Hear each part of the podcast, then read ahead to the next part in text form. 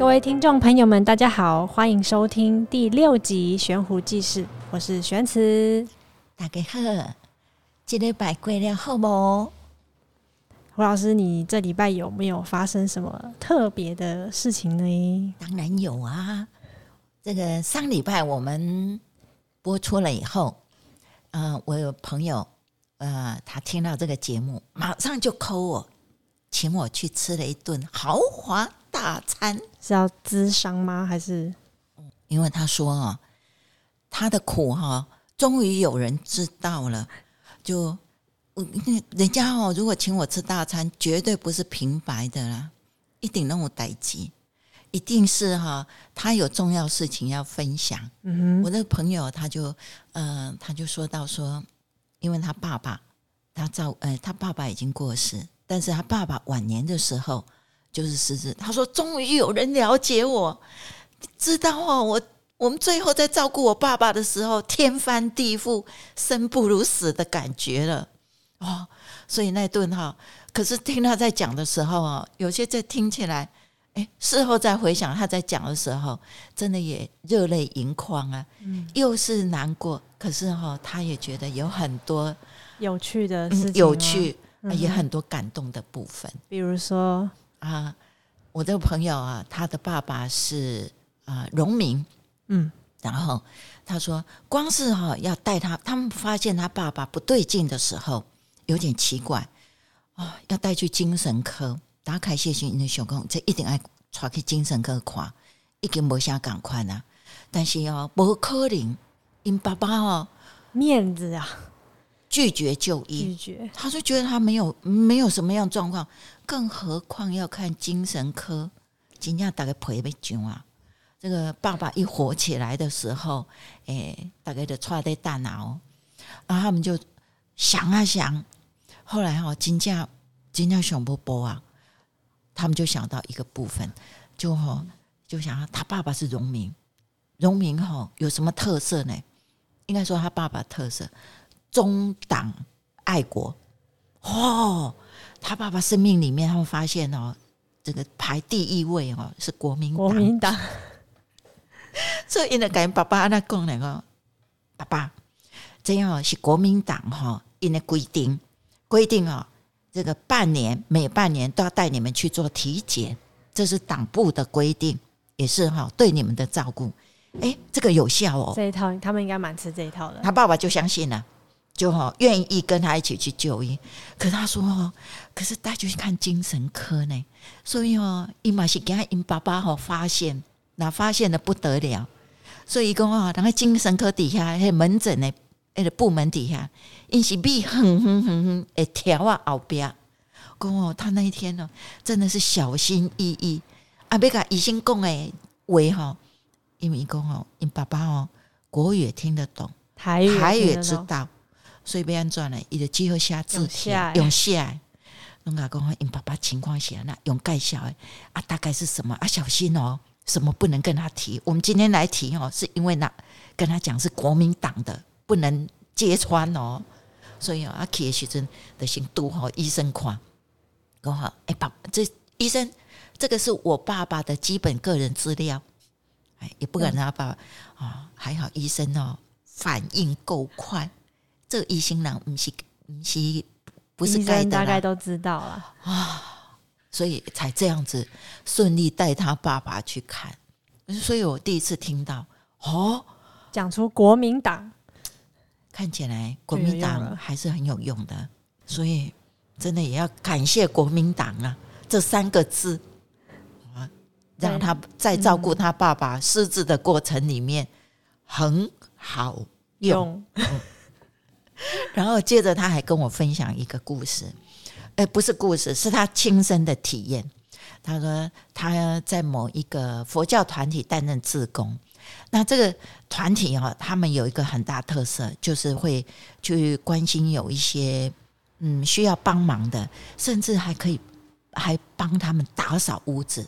嗯，他们就有一个，他说有一个个案，这个个案是一个女性，她从军中退下来，然后一个人独居，然后经济状况他有退休俸，所以经济状况是不用担心。可是他有一个很大的麻烦，就是他的屋子里面哦，就堆积了所有很多，不管是可以回收或是不能回收的，通通堆在里面，堆得满满的，可以说好像垃圾场一样。囤积症老人哦哦，囤积症哦，哎，现在好像还蛮多的，哦，蛮多的。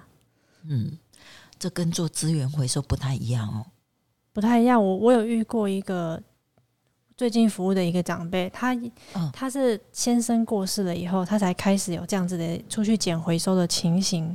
那他常常会跟人家说，他的子女没有给他钱，所以他才要去捡回收。但是事实上，他家人都会帮他送饭啊，该有的其实都有，但是他就是一个失落。的那个心理在转换的时候就变成这样子了。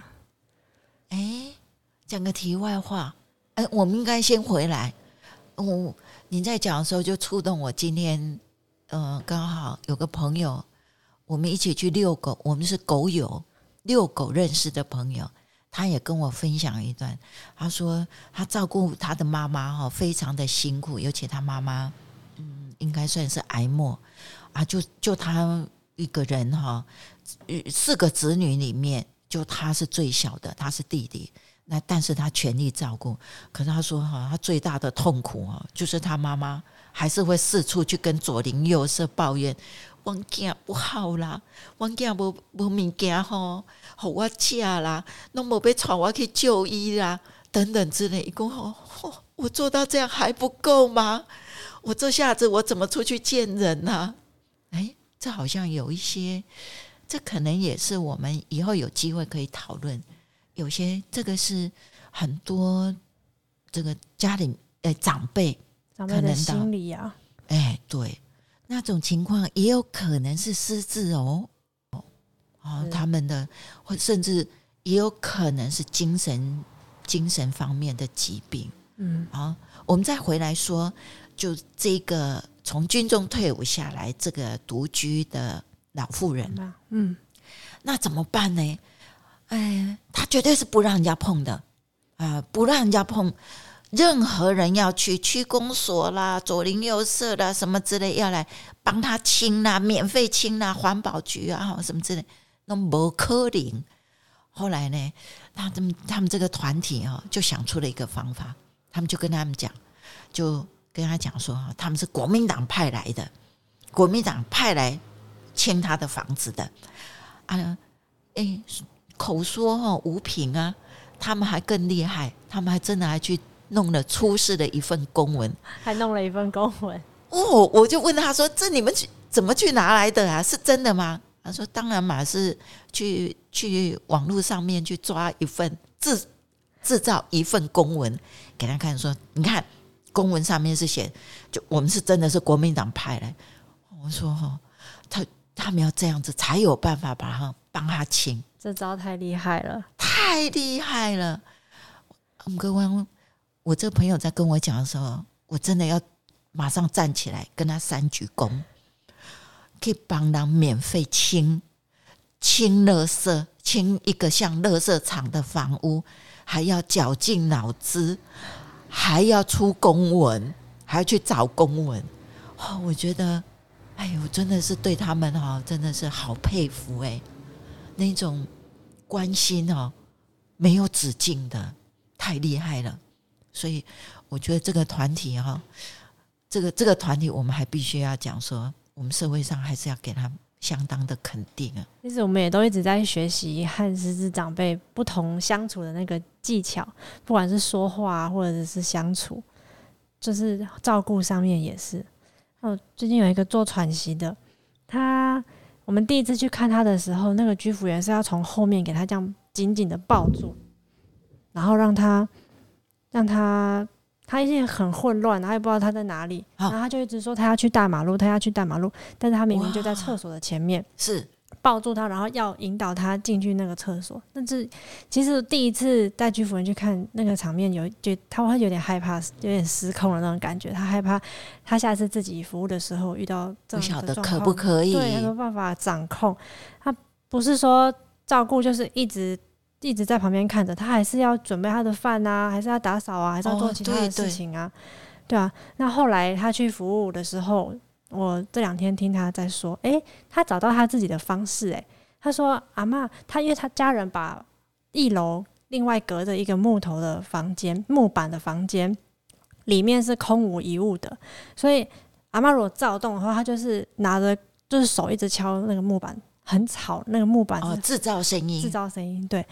然后他整间房间都没有任何东西，但是他发现这次的患者好像很喜欢抓，他家洗澡的时候就会一直抓衣服啊，抓沐浴乳啊，抓卫生纸啊。但是我人们家人旁边照顾他的人，就为了避免麻烦，避免混乱脏乱，就会把所有东西都尽量远离他。对，那那我的居服员很有趣哦，他竟然带一些小朋友的玩具给他哦。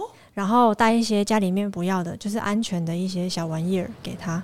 那他还想说，哎、欸，下次去服务的时候可以带什么？哎、欸，阿妈以前是务农的，他想说，哎、欸，可以带花生给他剥，就是一些小东西，就是回崩回有个东西抓，他就是好像可以，而且是熟悉的东西。对对对对对，哎、欸，今天就跳了。他，照顾下来这两次，哎、欸，阿妈没有他第一次看到的那个躁动的那个情况，还蛮平稳的。哦，所以阿嬷的躁动是因为我们周围的人，呃，没有那种照顾他的方式，所以让他的躁动会就是更更严重，或者是他躁动是他的语言呢？对，我觉得是自症的患者他不太会不会表达，不会讲，但是真真的只能透过照顾者，像上上一集我们有讲过的，就是。阿公如果那天被骂，洗澡的开关就是阿嬷。不爱睡醒，对啊，抗议。大家要自己去摸索、去发现，真的没有一个公式可以套用在每一个失智患者的身上。哦，所以我我觉得还有一个，嗯，之前呢，玄慈你有提到，其实失智者他很像那个剥洋葱，对，就是一层一层就剥掉了，所以。他的那个身体，呃，不是身体，它里面身体里面的到底是发生什么状况？这个洋葱剥到，哎，很可能今天是剥一剥一片，哎，很可能明天是剥两片，也不是，甚至三片四片，到底会怎么进行？那真的是一个谜，真的是一个谜。所以我我到我我会觉得说，是不是有很多人这个？对于失智者，我们也真的不知道怎么照顾。哎，其实每一个都是新的，但是我们还是要把它当成一个一个人呐、啊、看待。Yeah, 这就是我们为什么要做这个节目的部分。嗯，很重要的原因。失智者他生病，他处在当中混乱的状况，但是他是不是他也有权利，也有应该哈，也要被善待。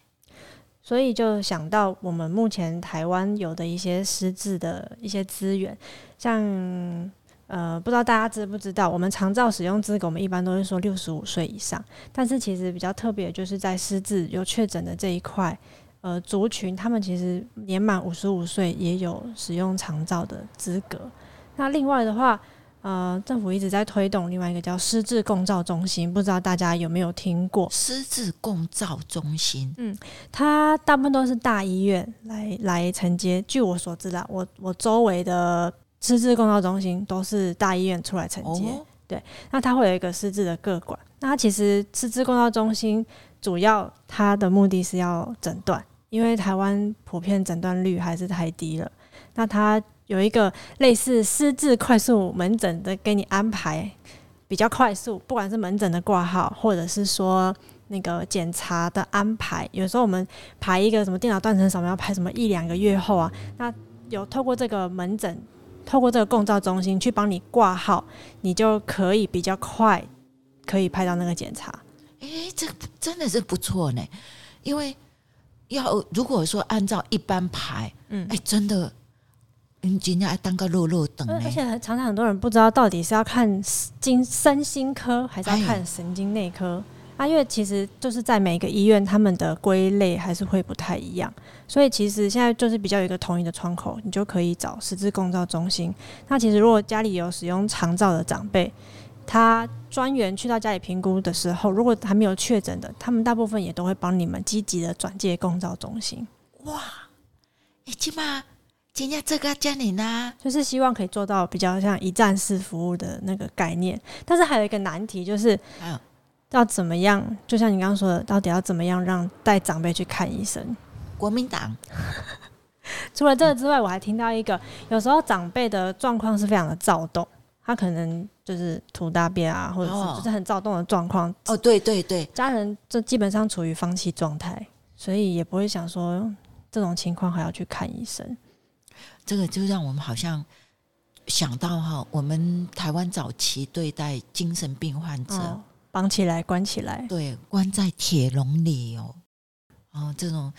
因为我我觉得那我我们有经过那个年代，是因为我们真的不知道怎么照顾。怎么照顾？相对的，我们现在失智的部分，是我们应该说所有的人，我们现在的共同学习的课题，对功课。所以有如果有一些面对比较躁动的长辈，比较难困难出去就医的，甚至是呃行动可能比较不方便的，是那其实可以配合居家护理。居家护理的医生来家里面到宅看诊，他可以先开一些比较镇定的药物。那也许吃了一段时间，他的睡眠啊、精神状况都比较稳定之后，再看看怎么样安排带他去就医。他们可以做一个衔接啦，但这都可以跟医疗团队讨论。哦，所以家属那些工。有遇到有些困难的时阵，比如说家里面长辈困难带出去，啊，是咱真正唔知要让他处理的时，我刚刚我在真正爱开嘴，对，爱去甲医院里面，好把这些的讯息讲门没安装，嗯，然后请帮忙我，甚至你可以写下来，或者是录影。现在手机很方便，科技很发达，所以这些高科技的记录下来的方式，你也可以带到门诊去。先由家属第一次先到诊间去跟医生说明家里面长辈这样子一个情况，他也许把影像给他看，医生就更有真实感。大概也不是说隔空抓药，但是至少看到那个影像，他比较知道，他大概马上就会知道说大概是属于什么情况。是他可以给你一个方向，或者是可以怎么做。哎呦，其实很多方法啦，但是就是要想办法尝试。所以你在家公哦，这么多人。这么多资源，家里这愿意到三工诶，哎呦，我们家属啊，真正那听到这节目的时阵哦，你在烦恼、在痛苦，或者是即将开始担心哦，绝对忙一个人承担，爱找人讲，想办法，想办法，不要轻易的放弃。我拢想讲讲迄款哦，蒙着迄个那本书看破安尼，嗯，面就不可以去看。家己吼蒙在里面，家己想啊，其实嘛不想呢。就像你第一集说的那个水煮青蛙一样。哦，对对对对，哦，怎啊配个看起来啊，加速度甲开落安尼，了了煮伫个内底安尼滚吼。我刚刚吼，原来其实今满咱的社会吼，一直都有在努力，一直都有在努力。大家拢一直做伙在想看讲哦，要安那个代志会当做更加好势。诶、欸，我有看到一个，伫日本有一个他们在照顾失智者，他的照顾的方式倒是让我蛮，我觉得蛮好奇。我刚刚嘛没卖，因为是有失智者协寻的演习，就像防空演习一样，消防演习，消防演习。嘿，那那那台湾嘛是能做这个空那个演习呀？对，医院也常常一天到晚在演习哦，医院也演习。对啊，每年都要赶空训练啊，尤其像现在那个新型传染疾病碰到了，要怎么分流路线呐、啊？哦，险境工一下子要是有大量患者的时阵，都要演习、哦。大家就是透过演习，像演戏一样，操兵，对，才有真实感。对啊，通常那演习吼，就是本医来的，诶，照顾病人呐，啊，啊，甚至诶，那柜里面搞的时阵，银行。呃，甲警察局一毛钱的防止抢啊抢劫的演习，哎、啊欸，保护钱呐、啊，好等等之类。诶、欸，在日本他们有协寻失智者演习哦、啊，很特别哈。嗯，因啊这块的演习应该讲因的起因啦，嗯，他们起因哈，这个是一在一个啊日本哈，他们呃说在两千零三年的时候，就有一个他们这个城镇里面有一个老人家，他就走失了。啊，走失了以后，过了几几天以后，找到了。找到的时候是在离家不远的树林里面，可是啊，很可惜，这个找到的时候是已经尸体了。啊，他们发现这个个案哈，就是没有人知道这个老人家失智，他的家属从来没有跟周围的人、邻居啦、啊，甚至档案啊什么之类都没没有建立过，没有建立。而且当这个老先生失踪的时候，不见的时候，这个家属哈也没有告诉任何人，自己找，默默的找，点点啊锤。可是哈，就是当找到的时候。就已经过世，这个案子哈，在当地引起很多的，就好像涟漪。开始，他们那些居民哈就会反省，反省说，如果当初，哈，当初他们有参与协寻，如果当初我早知道，那么是不是我可以避免一个悲剧的？对，一个遗憾，特别是一个生命没有办法挽回的。嗯，所以他们哈。日本人，我刚刚这个部分倒是很值得我们学习啊。他们从反省里面开始会做行动，嗯，所以他们呢就开始说，这种失智的呃协寻工作的照顾，不是只有医院，不是只有家人，它应该是属于整个社区。所以呢，公部门当当地的区公所，他们就担起了这个整合的责任起来。所以他们也建立了警察网络，甚至资讯平台，透过手机里面的资讯的传递。我们现在不是都有那个地震来了吗？大家都会接收到，所以那是可以克服的。哦、对耶，他们哎，他们就用每一个都可以，手机都可以收到这方面的讯息。就是如果需要协寻的这种讯息，然后包括社区里面的店家。他们就会开始加入这种协寻的训练，嗯，所以只要是每年九月的时候，他们有固定哦，九月就是他们的演习月，嗯，他们的演习也很特别，他们首先哦，都没得敢讲哎，然后就会开始就只怕有一个，不会说是哪一天，哎，不会不会不会不会，当然不会，嗯，他们日本人他们做事很认真啊，他们把演习当做是真的。可能哦，想象不下讲，那个卡虽然有没有这些主持人告今麦演习哦，都是什么呃防空演习，大家就跑去防空洞。对，还说好哪一天那个时间到，大家去防空洞，还带书去看。哦，我想说，哎，这个演习好像演久了，反而会觉得是假的。但是日本不是，他每一样都是当真。他那个那一天的时候，就只有少数人知道。然后失踪者呢，他就早早他要扮演什么角色，也都都要扮演的恰当啊。开始失踪者就会出去走，然后过了大概比如说一个小时以后，已经去外口洗牙，去外口那个峡谷已经开始的，嘿，开始底下拉拉蛇啊。然后一个小时以后，失踪扮演失踪者的家属。就开始去警察局报案，哎，警察一接到是失智者的协寻，开始就启动所有的机能，每一个，于是呢，这个区公所的资讯平台开始就启动协寻的那个啊，发布资讯，对，资讯就发布去，然后哎，去警察局报案，他们是有整套的，你就要收集失智者的家属，啊，不是啊，失智者他的特征。好，很清楚穿什么衣服、年龄啊，还有他呢不见的时候，他大概是有什么？比如说拿拐杖啊，好，或者是穿什么衣服？啊，他的特征里面，头发是什么？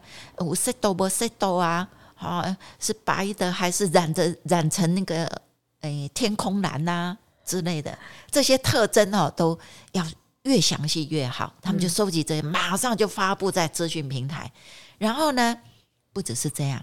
他们平常的时候就有编组，哎，编组说哈，哎，居民你们几个几个人一组，接到这样子的时候就开始互相协协助寻找。就像那个我们消防演习通报班，哎，灭火班什么的，哎，对，啊、居民也开始编列这样，那他们也不断的提供这种讯息，比如说有商家就提供啊，哎，我在大概几分钟的时候，我有看到类似这样，从我这边经过，他们就开始画他的路线图，啊、可能经过的路线，然后通知那附近的居民。可能，请你们要注意，特别注意。哎，他说啊，在那个演习里面哈，两个小时以后，哎，就找到找到有人看到，就居民协寻的居民就发现，哎，发现不是只有通报而已哦，是他们第一个任务里面就要是要跟失智者打招呼，哎，就说，哎，这个阿尚阿弟。那有赢来家乞讨你，还是你被催人？哦，是已经找到了之后，哎、欸，你你发现有一个可能的人物，哦、可能的，嗯，可能的人物，他的特征都是符合这些居民哈，协寻的人就要上前去跟他问，哦、去攀谈，去攀谈，然后大概就会问他的这样，哎、欸，说啊，你是不是阿桑？你被催人呢？啊，你是不是某某狼？哎、欸，他怎么说？啊，你怎么会知道？有啦。你出来对人有甲我讲吼，讲迄个你若是有来遮的时阵吼，叫我爱甲你拍招呼，啊吼爱请你啉一下茶嘞。说，于是哦就引导他建立关系，然后带那个阿桑到最近的可以坐下来，可能包括附近的 seven 商家，先坐下来，然后喝杯水，把他稳住，不让他再继续继续乱跑。哎、欸，对，然后把他稳下来。那个失智，那个失踪者，那临得时阵找到的人的任务哈，就赶快回报。没有多久就会听到警车，不是救护车哦，救护车的失智者会怕的。警车对，然后就来把他接走，这样才叫做演习结束。啊。哦，不，不是说看到说，哦，我吹你就过来嘞，你在底下老不要跟啰啰嗦。我不是讲吹的，讲 bingo，我吹的啊，演习结束，没，还有后面引导的那一段，那个才最重要。嗯，怎么样子让所有的民众他们知道怎么照顾失智者，怎么跟一般你不认识的失失智者，怎么提供协助给他们？有没有有配播的啦，有没讲诶？嘿，失智者跟我们不太一样。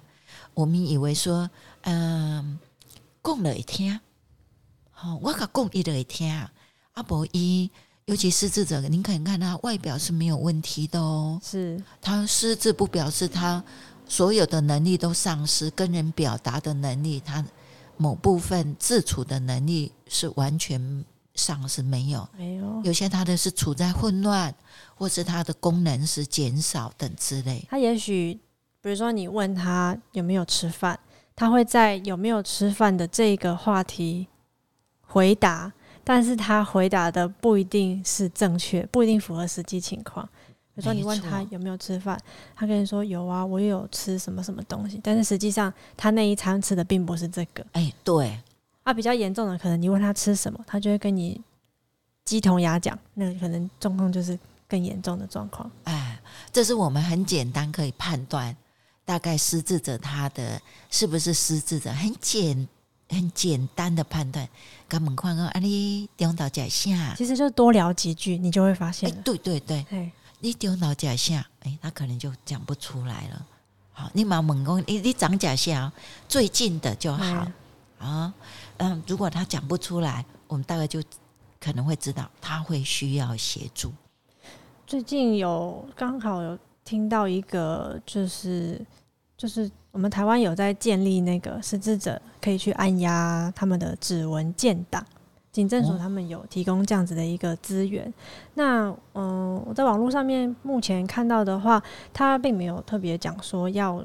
确诊才可以做这件事情，所以其实大家如果就是想要去帮长辈做一个指纹，他们是电子的那个印模的建档，对，可以自己带他到警局说要做这件事情哦，建立档案，建立指纹档案，他会把我跟十只手指头都会都会建档，然后嗯，那个长辈跟没失智者的长辈，我们要带去按指纹。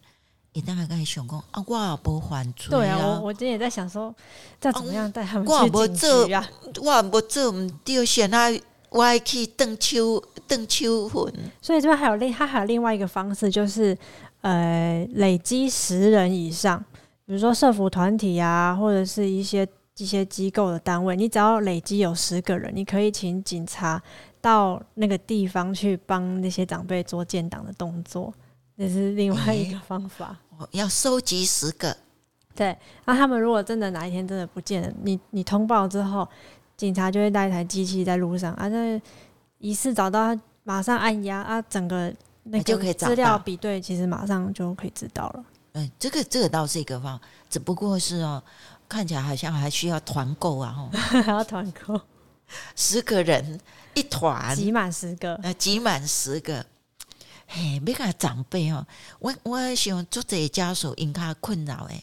除了嗯有这些的协助的资源之外，想主要是因困扰是不要那带长辈出门。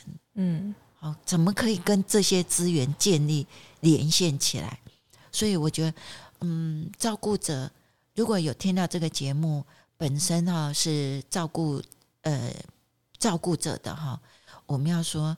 嗯，真叫爱变巧啊，然后嗯，不要哈，这个太太执着。我就像我同学在讲的，我朋友他在分享那个国民党的，我觉得很有创意，太有创意了，就是要类似像这样。像我今天碰到有一个朋呃居服员，我看他在照顾一个失智者，哎，也让我真的大开眼界。我觉得他实在太厉害，怎么说？怎么说呢？这个哈，这个北北哈，他已经九十几岁，开始有些失智状况。那家人呢就很希望他要多晒太阳，哦、但是一出去哦，就会吵着要回家。那家人又更希望他有有不要老是都窝在家里面，是，所以这个也是个冲突。那对居服员来讲哦，哎，真的是要动脑筋，怎么哄啊？怎么哄？拐骗哎，今天我就看到他怎么应对。这个没有多久，这个呃北北哈他就说他要回家，吵着说我要回家，我要回家。然后他刚开始用哄，哎呀，你就多留啦，再出来不要那么急的。他说不行，哎，你要带我回家，因为他也没办法行走，坐轮椅，所以哦不行不行，我要急着回家。那那个居服员我就听了他就回，好啊，那你求我啊。我我我们在旁边哦，胆子好大，啊，全部都愣住了。哎，我又发现那个那个北北听他这样回的时候，他也就稍就愣住啊啊，这样啊，那好，那那我多待一下好了。诶，我觉得太厉害了，这个居服员太厉害。你哄我，那你求我啊？求我啊？我觉得这居服员也太棒的部分。